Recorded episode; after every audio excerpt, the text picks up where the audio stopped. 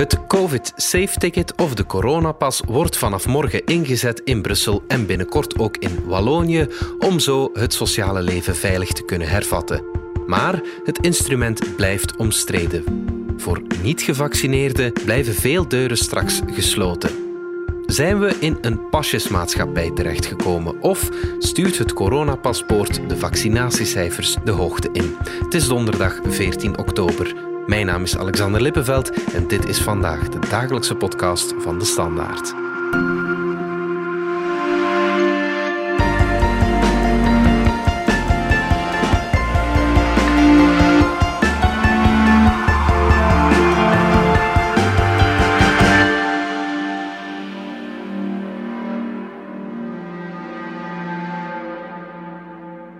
Jan-Frederik Abeloos, chef Hallo. politiek. Leg ons nog eens uit, wat is dat COVID-safe-ticket precies en waar wordt het gevraagd? Wel, eh, dat COVID-safe-ticket is iets dat de meeste mensen denk ik in de app-vorm hebben op Ja. hun eh, smartphone. Dat is een programmaatje waarin eh, simpelweg staat of je gevaccineerd bent, één of twee dosissen, Mhm. of je bijvoorbeeld negatief getest bent de voorbije 48 uur, Mhm. of je het voorbije half jaar corona hebt doorgemaakt. Ja. In elk van die gevallen voldoe je aan de voorwaarden om met dat ticket Dan ben je in theorie veilig. wel, dan gaan er in elk geval eh, verschillende deuren open, die Ja. dus eh, anders gesloten blijven als je dat eh, ticket niet hebt. We weten al langer van deze zomer dat je het bijvoorbeeld nodig hebt om ja, vrij te kunnen reizen, ook zelfs binnen Europa. Mhm. En per 1 oktober is het zelfs ook al in discotheken en nachtclubs dat je zo een COVID-safe-ticket of coronapas nodig hebt om binnen te geraken. Ja, dat ligt minister van Volksgezondheid Frank van den Broeke half september al toe. Maar we zijn nu zo ver dat we kunnen de discotheken heropenen op een veilige manier en we zullen in heel België dezelfde regel toepassen, namelijk je krijgt toegang tot een discotheek met het COVID-safe ticket.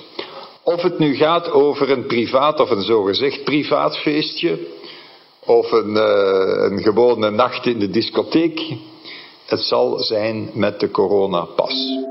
Maar de grote stap is natuurlijk morgen, wanneer dat men in Brussel de pas veel breder zal gaan uitrollen en je dus eh, ook ja, dagdagelijks op verschillende plaatsen zal nodig hebben. Zoals? Wel, het meest gekend is natuurlijk cafés. Ja. Wie op Brussel dus niet alleen van het nachtleven wil genieten, maar ook overdag even op café wil gaan, Ja.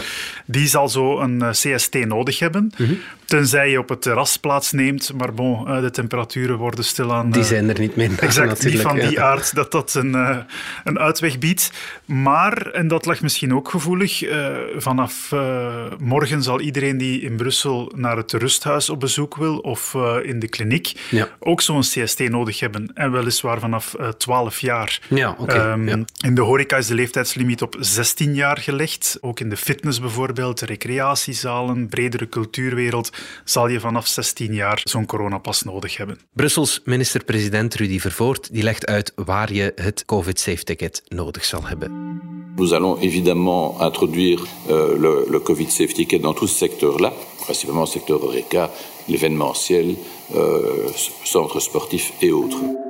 Onze reporter Fien Dille die ging langs bij een aantal Brusselse cafébazen om te horen wat zij van de invoering van de coronapas vinden. Ik vind het wel een goed- goed idee om toch wel de laatste mensen te proberen te overtuigen om te vaccineren. Wij staan er positief tegenover. Wij voelen ons geen politie. Ja, we spelen niet graag voor politieagent. Op den duur gaan we ook weten welke vaste klanten dan het pas hebben en welke niet. En dan moeten we gewoon niet blijven controleren. Mensen moeten zich gewoon laten vaccineren, dan zijn we er vanaf, hè, klaar. C'est pas notre métier. Notre métier, c'est euh, fournir aux clients euh, ce qu'ils commandent à manger ou à boire, et euh, pas de l'inverse. Nous leur demander euh, s'ils sont vaccinés ou pas. Euh, sinon, ils peuvent ils, ils peuvent pas rentrer. Pour moi, tout le monde est le bienvenu. Blij mee, omdat het ervoor gaat zorgen dat we kunnen open blijven, dat we niet meer gaan moeten sluiten. We gaan doen wat we moeten doen. En eh, hopelijk als iedereen eh, met corona pas binnen mag, dat dan de beperkende maatregelen eh, een beetje kunnen gelost worden of helemaal te vallen. Jan-Frederik, waarom is zo'n coronapaspoort nuttig? Wat is het doel daarvan? Wel, het doel is heel simpel. Uh, meer mensen gevaccineerd krijgen. Want natuurlijk, je hebt in theorie geen vaccinatie nodig om uh, van de coronapas te kunnen gebruik maken. Mm. Een negatieve test is, zoals gezegd, ook goed. Ja. Maar bon, zo'n test die kost zonder voorschrift toch al gauw 50 euro uh, afgerond. Mm. Het wordt wel kostelijk na een tijdje. En zelfs al heb praktisch. je het geld, het is veel gedoe. Hè? Exact, ja. exact. Dus dan is de hoop van, kijk, dit zal toch misschien nog wel wat mensen over de streep trekken om zich eh, gewoon te laten vaccineren. Ja, sceptici die zeggen dan, het is een verdoken vaccinatieplicht. Hebben ze daar een punt of is dat overdreven? Ik denk dat ze daar een punt hebben in die zin dat ook de bestuursniveaus maken er geen geheim van. Hè. Dat dat het doel is natuurlijk van dat COVID-safe-ticket. En al mhm. zeker in Brussel, waar die vaccinatiegraad relatief laag ligt in vergelijking met de rest van het land. Ja.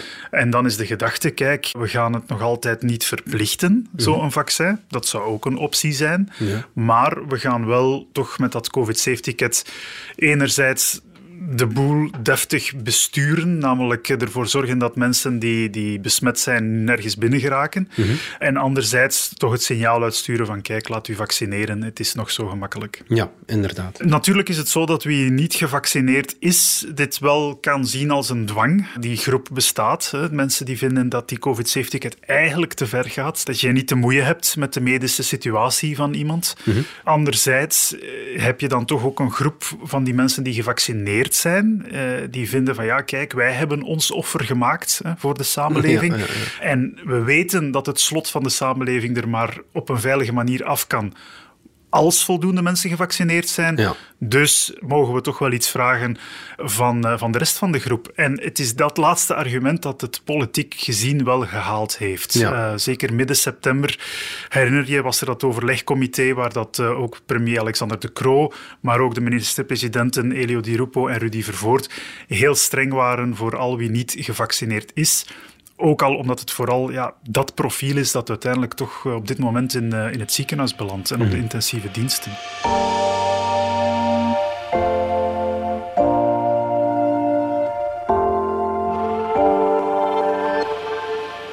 We hebben al de mondmaskers gehad, het testen en tracen, de corona-app. Ze werden allemaal voorgesteld als de oplossingen voor het Rijk der Vrijheid. Maar ja, bon, we weten het intussen, de besmettingsgolven die bleven komen. Is het COVID-safe-ticket dan wel de oplossing? De vaccinaties zijn de oplossing, ja. Alexander. Mm, ja, uh, En dat, is, uh, dat brengt ons bij het punt van daarnet. Hè. we weten dat die vaccins die werken. Ze zijn ook veilig. Hè. Je hebt er nu al miljoenen, miljarden van geïnjecteerd. Mm -hmm. uh, dan heb je wel stilaan zicht op de effecten, neveneffecten van dat vaccin. Ook zelfs nu dat we al maanden bezig zijn met die campagne op de lange termijn effecten. Mm. Die zijn allemaal van die aard dat dat licht nog heel stevig op groen blijft staan voor die vaccins die toegediend worden. En ja, dan is ook wel politiek gezien een beetje het geduld op met wie nu nog omwille van redenen van ja, het is onveilig of ik weet niet wat het effect is van dat vaccin, dus ik ga het maar niet zetten. Ja, dan is er het gevoel van kom, het is nu al zo vaak gezegd dat het werkt en dat het veilig is. We gaan nu opnieuw dan met dat COVID-safe-ticket toch nog dat extra duwtje geven. Ja, en de belangrijke vraag is, kan het dat ook doen? Kan die vaccinatiegraad uh, omhoog gekrikt worden? Wel, daar hebben we een aantal uh, voorbeelden van, bijvoorbeeld in Frankrijk.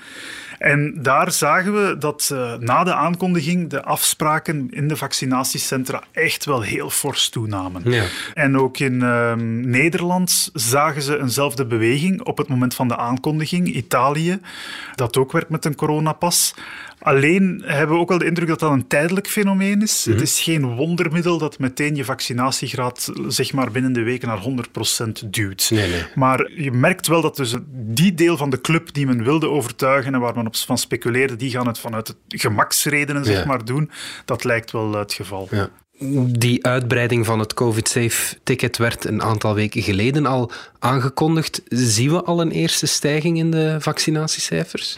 Wel, in Brussel uh, was er wel al uh, de verklaring van Inge Neven, die daar verantwoordelijk is voor de vaccinatiecampagne, dat mhm. kort na de aankondiging toch bij Brusselse jongeren er een stijging was van de vaccinatiegraad. Nu, dat was niet meteen één op één zuiver mhm. wetenschappelijk terug te brengen op die aankondiging. Nee. Maar bon, de laatste cijfers ja, die tonen ook nog altijd aan wat voor een lange weg Brussel te gaan heeft. Dus een effect ja, uh, meteen uh, de golden ticket naar volledige vaccinatiedekking nee. Weten we genoeg over die groep niet-gevaccineerden? Want er zijn ook mensen die natuurlijk om medische redenen geen mhm. vaccin willen of kunnen krijgen zij mogen dan nergens binnen, of, of hoe zit dat? Ja, dat is inderdaad een, uh, een lastige zaak. Er is effectief een groep die om medische redenen het vaccin niet kan laten zetten, omdat ze te allergisch bijvoorbeeld zijn aan bepaalde bestanddelen ervan. Mhm. En voor hen mag dat COVID-safe-ticket natuurlijk geen veroordeling worden tot, eh, tot isolement. Normaal, een vaccinatiecampagne kan die paar procent mensen wel aan. Je hebt geen 100% nodig vaccinatiedekking om groepsimmuniteit te bereiken. Dus dat kan je wel als samenleving dragen. Mm Lastiger is die groep die het vaccin weigert ofwel omwille van een sceptisch ten opzichte van de wetenschap erachter. Ja. Ik vertrouw niet dat het werkt.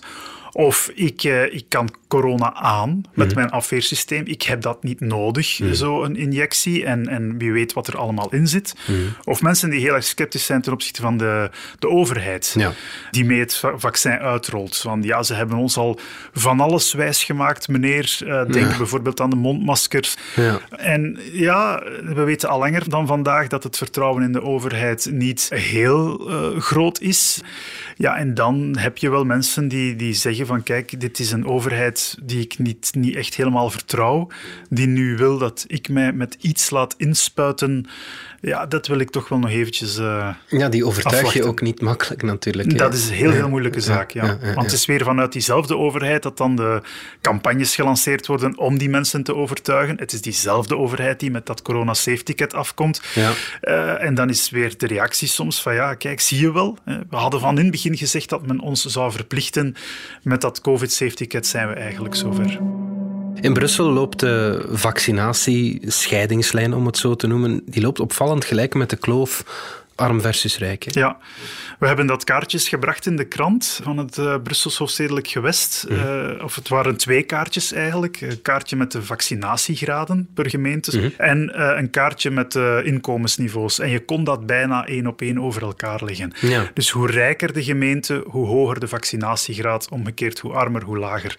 Dus klassiek, ja, een, een gemeente zoals Sint-Joost-de-Node, de armste, de drugsbevolkte, ja, daar zie je dat die, dat die vaccinatiegraad heel laag ligt. En dan aan de andere kant van het spectrum, dat je dan in de rijkste delen, uh, bijvoorbeeld rond Ukkel, dat het, daar, dat het daar veel hoger ligt. En kunnen die bewoners van die armere gemeenten dan overtuigd worden door dat mhm. COVID-safe-ticket? Ja, dat is een zeer goede vraag. Dat was een van de kritieken die je ook meteen hoorde uh, na de invoering of de aankondiging liever ervan. Namelijk, ja, dit zijn mensen die zelfs niet genoeg centen hebben om op café te gaan, laat staan op restaurant. Dus ja, ga je die club dan wel motiveren tot iets. Die had dan misschien andere mensen het leven zuur maken die, uh, die wel al overtuigd zijn. Maar bon, dat zal allemaal moeten blijken natuurlijk. Het is de overheid die het uh, gebruik van dat COVID-safe-ticket oplegt. Maar is dat voldoende uitgekristalliseerd? Is dat evenwichtig? Of kan ik straks ja, dat systeem bijvoorbeeld ook gebruiken om mensen te weigeren op mijn eigen privéfeest? Of kan mijn werkgever bijvoorbeeld zeggen, uh, je komt er niet in zonder... Wel, in principe uh, niet. Dus de wettelijke basis die gelegd is voor het corona safety ticket bestaat uit ministerieel besluit van de federale regering. Mhm. Een samenwerkingsakkoord tussen het federale en de regio's. En elke regio apart, dus vandaag uh, Brussel, mhm. straks volgt Wallonië, heeft dan zijn eigen uh, ordonnantie in het geval van Brussel, waarin duidelijk gemaakt wordt onder welke omstandigheden je zo'n coronapas kan gebruiken. Of laat ons zeggen, iemand verplichten tot het tonen van die pas. Ja. En dan is het duidelijk dat jouw privéfeest, uh, jouw trouwfeest daar niet onder valt. Hmm, ja. En ook um, hetzelfde geldt voor werkgevers. Hmm. Um, daar heeft de werkgever eigenlijk ook geen recht om jouw medisch statuut te kennen, ook wat betreft of je nu gevaccineerd bent of niet. Hmm. Dus ook daar is het niet de bedoeling dat men uh, aan de ingang uh, het COVID-safe-ticket vraagt. Ja, en in Vlaanderen mag het ook nog altijd uh, niet, hè? Wel, Vlaanderen heeft ervoor gekozen om eigenlijk geen extra laag bovenop de federale verplichting te leggen. Want ook in Vlaanderen zal je het natuurlijk wel moeten tonen als je naar de nachtclub gaat of naar een groot evenement. Dat is sinds 1 oktober 500 toeschouwers binnen, 750 buiten. Maar niets daarnaast. En dat was even de vraag, uh, welke weg gaat Vlaanderen opgaan? Mhm. Men heeft ervoor gekozen om bijvoorbeeld rond rond die rusthuizen en zorginstellingen die in Wallonië, Brussel wel met een CST zullen werken, zelfs vanaf 12 jaar. Mhm. Om dat in Vlaanderen eigenlijk ja, aan de instellingen zelf te laten om te kiezen of ze zo'n eh, coronapas gaan vragen of niet. Ja. En ook wat betreft de Brusselse rand, de Vlaamse rand rond Brussel, Mhm. daar was ook veel discussie over. Die vaccinatiegraden zijn ook niet spectaculair hoog. Zal men het daar verplichten of toelaten? En daar was het antwoord ook nee. Hans Bonte, de burgemeester van Vilvoorde, die wil het coronapaspoort nu toch gebruiken in zijn stad. Tegen de regels in. Ja. Mag hij dat zomaar? Wel, ik heb die vraag voorgelegd eh, aan eh, de Vlaamse regering en eh, daar zegt men, wij zijn zeer duidelijk geweest in onze beslissing. Ja. Als je dan doorvraagt op, ja, maar wat als meneer Bond zijn zin doordrijft, dan is het diplomatische antwoord, dan zullen we dat op het moment zelf wel zien wat we doen. Ja. Maar in principe mag het niet. In principe heeft hij geen basis om dit in te voeren. Ja, je kan misschien een zekere weg afleggen op vrijwillige basis. Ik lees ook dat hij het wil verplichten in fitnesszalen. Dan stel ik mij de vraag, ja, wat gebeurt er opnieuw van zodra je één fitnessuitbater hebt die zegt beste burgemeester, ik ga dit niet doen. Ja. Ehm, dat is de echte test natuurlijk voor die aankondiging van, eh, van meneer Bonte. De overheid legt het natuurlijk op. Wie controleert het? Hoe wordt dat bijvoorbeeld geregeld in die Brusselse cafés? Moet je als baarman eh, ja, coronapolitie gaan spelen? Je moet trouwens als personeel niet het corona-safety-ticket kunnen voorleggen. Oké, Eh, dat ja. is ook wel belangrijk. Ook het zorgpersoneel bijvoorbeeld moet dat niet. Nee, ja. Eh, Want dan heb je die regel van de werkgever mag het niet vragen en dat, Ja. dat ligt gevoelig. Maar de situatie is, als we een beetje cynisch zijn, dat de, de baarman of vrouw of eh, de verpleger die u verzorgt in de Brusselse instelling, dat die misschien niet gevaccineerd is Ja. en dat u het niet zal weten, terwijl u wel een CST-ticket moet kunnen voorleggen om binnen te kunnen in dat café of die zorginstelling. Maar bon, dat, Dat is nu eenmaal maar ja, ja. hoe het geregeld is. Wat controle betreft, zal je als individu in de horeca bijvoorbeeld op café eh, nu niet, denk ik, snel gecontroleerd worden. Men zal eerder gaan via de uitbaters. Maar ook voor de individuele gebruikers staan er wel straffen, eh, geldboetes op het eh, overtreden van het niet tonen van een correcte CST. En hoe hoog zijn die boetes dan? Wel, voor bezoekers kan dat variëren van 50 tot 500 euro boete. En voor eh, uitbaters, organisatoren, is dat van 50 tot 2500 euro. Ja. Dus eh, zeker voor ja, de individuele bezoeker is 500 euro toch al een eh, behoorlijk bedrag, denk ik. We gaan er even tussenuit. Lise maakt je graag warm voor een nieuwe aflevering van Radar. Ja, ik kom nog eens ongegeneerd reclame maken voor een nieuwe aflevering van onze wekelijkse cultuurpodcast Radar. Jij en ik, wij zijn eigenlijk allemaal slaven van Big Tech. Als er iets is wat ik onthouden heb van The Avery of Het Alles, de nieuwe roman van Dave Eggers, dan is dat het wel. En eh, onze journalist Philippe Rogiers die heeft eh, Dave Eggers zelf gesproken en hij komt vertellen hoe akelig dicht fictie en realiteit eigenlijk bij elkaar liggen. En dan hebben we ook nog een primeur, want in deze radar gaan we ons voor het eerst verdiepen in de wereld van computergames. Wat zijn de opvallendste trends? Welke games moeten we dit najaar absoluut uittesten?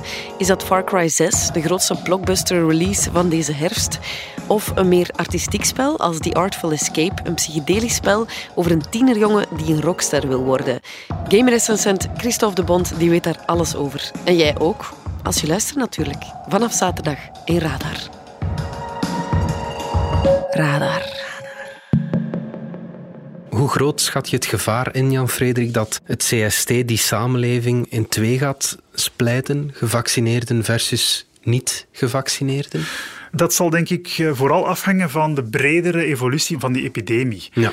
We zitten nu op een moment dat we... Want ja, ik weet niet of dat jij de coronacijfers uit je hoofd kent, maar ik moest ze toch weer al eens gaan opzoeken, omdat we er niet meer zo mee bezig zijn. Hè. Mhm. Dus vandaag heb je nog 1800 besmettingen per dag bijvoorbeeld. Ja. Er liggen een 700-tal mensen in het ziekenhuis, waarvan 200 op intensieve. Dat Ja. is zo ongeveer het beeld. Ja. En er sterven nog altijd, jammer genoeg, bijna negen mensen aan het virus. Ja. Maar dat zijn allemaal cijfers die, laat ons zeggen, behapbaar zijn voor ons, ons zorgsysteem. Dus Ja. dat komt niet onder druk. Je had even de indruk dat ook gevaccineerde mensen misschien een nadeel gingen ondervinden door de uitgestelde zorg. Ja. Die bijvoorbeeld ja, behandelingen van kankers of zo, die dan uitgesteld worden omdat te veel bedden bezet zijn in het ziekenhuis. Ja. Als dat zich echt fors gaat voordoen, laat staan een vierde golf die heel het zorgsysteem onder druk zet, Ja. ja, dan gaat die tweedeling denk ik scherper worden. Dan gaat het geduld van de mensen die al gevaccineerd zijn, en laat ons nog eens herhalen dat die in de overgrote meerderheid zijn, dan gaat het geduld van die mensen met de rest wel kleiner en kleiner worden natuurlijk. Ja, ja, ja. Want het is die kleinere groep die zorgt dan voor de overdruk op het zorgsysteem. Ja. Maar die kleinere groep, ja, die kan van de wederomstuit misschien zich extra opgejaagd voelen of onder druk gezet en, en daardoor ook minder bereid zijn om, om toegevingen te doen. In elk geval in de laatste Ja, motivatiebarometer van de UGent was dat wel een tweedeling waarvoor gewaarschuwd werd. Ja. Eén groep voelt zich misbegrepen, de andere groep vindt dat het offer al gemaakt is en dat het nu maar aan de andere is om te volgen. Mhm. Het valt wel op dat het draagvlak in Vlaanderen voor het eh, COVID-safe-ticket heel groot is, terwijl de Mhm. kritiek op de coronapas vooral uit Franstalig België komt. Wel, daar is het natuurlijk eh, een acute probleem. Hè. Je hebt weinig last, laat ons eerlijk zijn, van die pas als je gevaccineerd bent. Eh, moet je hem gewoon op je smartphone hebben zitten of uitgeprint op een papiertje. 92% van de volwassenen in Vlaanderen zijn gevaccineerd. 80% zelfs van de volledige Vlaamse bevolking. Ja. Het is logisch dat het een heviger debat is in Wallonië, waar dat je ruim 60% hebt dat gevaccineerd is van de totale bevolking. En in Brussel is dat ruim 50%. Maar dat betekent natuurlijk dat je met een heel grote groep zit die nog niet gevaccineerd is. Wat zal de sleutel zijn om, om de kloof niet te groot te maken? Ja, nu zal men vooral die, die COVID-safe-tickets nog meer moeten gaan in de markt zetten, zeg maar, in tandem met de, de weldaden van eh, het vaccin. Eh, dat blijft het belangrijkste tool die we hebben om dat virus op afstand te houden. Ook de ontwikkeling van nieuwe varianten van dat virus, want dat blijft Ja. de grootste virologische bedreiging, dat dat coronavirus zich nog muteert in iets dat we toch opnieuw niet kunnen gaan verslaan met de tools die we hebben. Dus keer op keer herhalen, het vaccin werkt. Het is veilig. Ja. En als we het breed genoeg met z'n allen laten zetten, ja, dan kan het slot er helemaal van, van de samenleving. Knoop het in uw oren. Jan-Frederik Abloos, dankjewel. Graag gedaan. Dit was vandaag de dagelijkse podcast van De Standaard. Bedankt voor het luisteren. Ken je trouwens DS Podcast al, de podcast-app van De Standaard? Daar luister je niet alleen naar onze journalistieke reeksen, je krijgt ook elke week een eigenhandige selectie van de beste nieuwe podcasts op de markt. Alle credits van de podcast die je net hoorde vind je op standaard.be-podcast. Reageren kan via podcast.standaard.be. Morgen zijn we opnieuw.